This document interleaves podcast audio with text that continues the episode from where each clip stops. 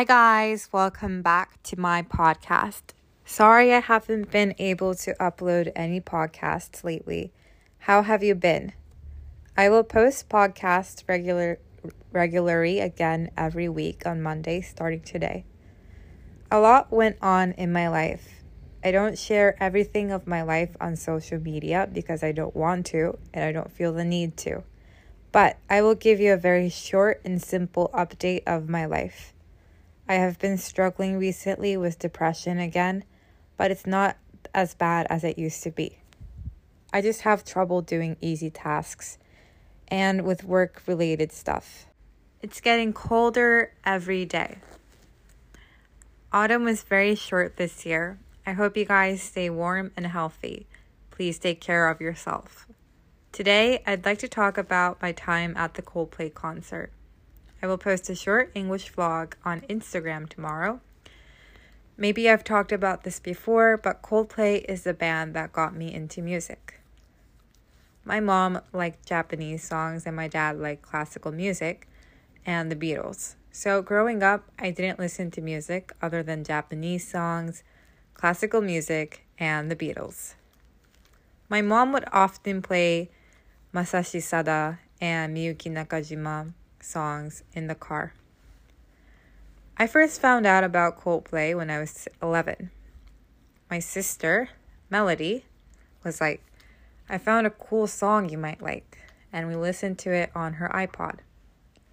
I liked the song so much, I downloaded other Coldplay songs and I went on YouTube to find other songs that were similar.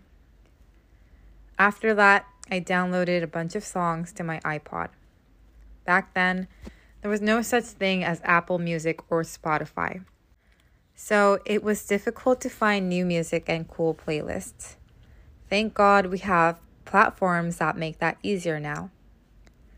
Anyways, I went to the Coldplay concert, but I didn't get to enjoy it 100% because the previous day I was out late running errands and I drank with my friends after.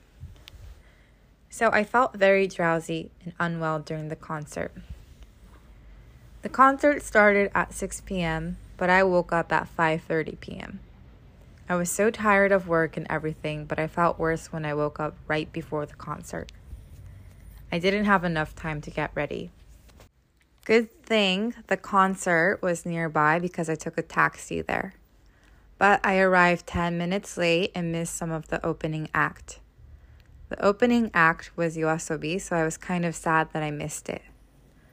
Another thing, a lot of people around me were kind of shy and quiet. I felt like the energy of the people around me was kind of low, and I expected great concert energy with a lot of singing, jumping up and down, but maybe because this is Japan, their energy level is kind of low because Japanese people are kind of quiet and shy during concerts. Not everyone I know, I'm saying generally. But it was fun.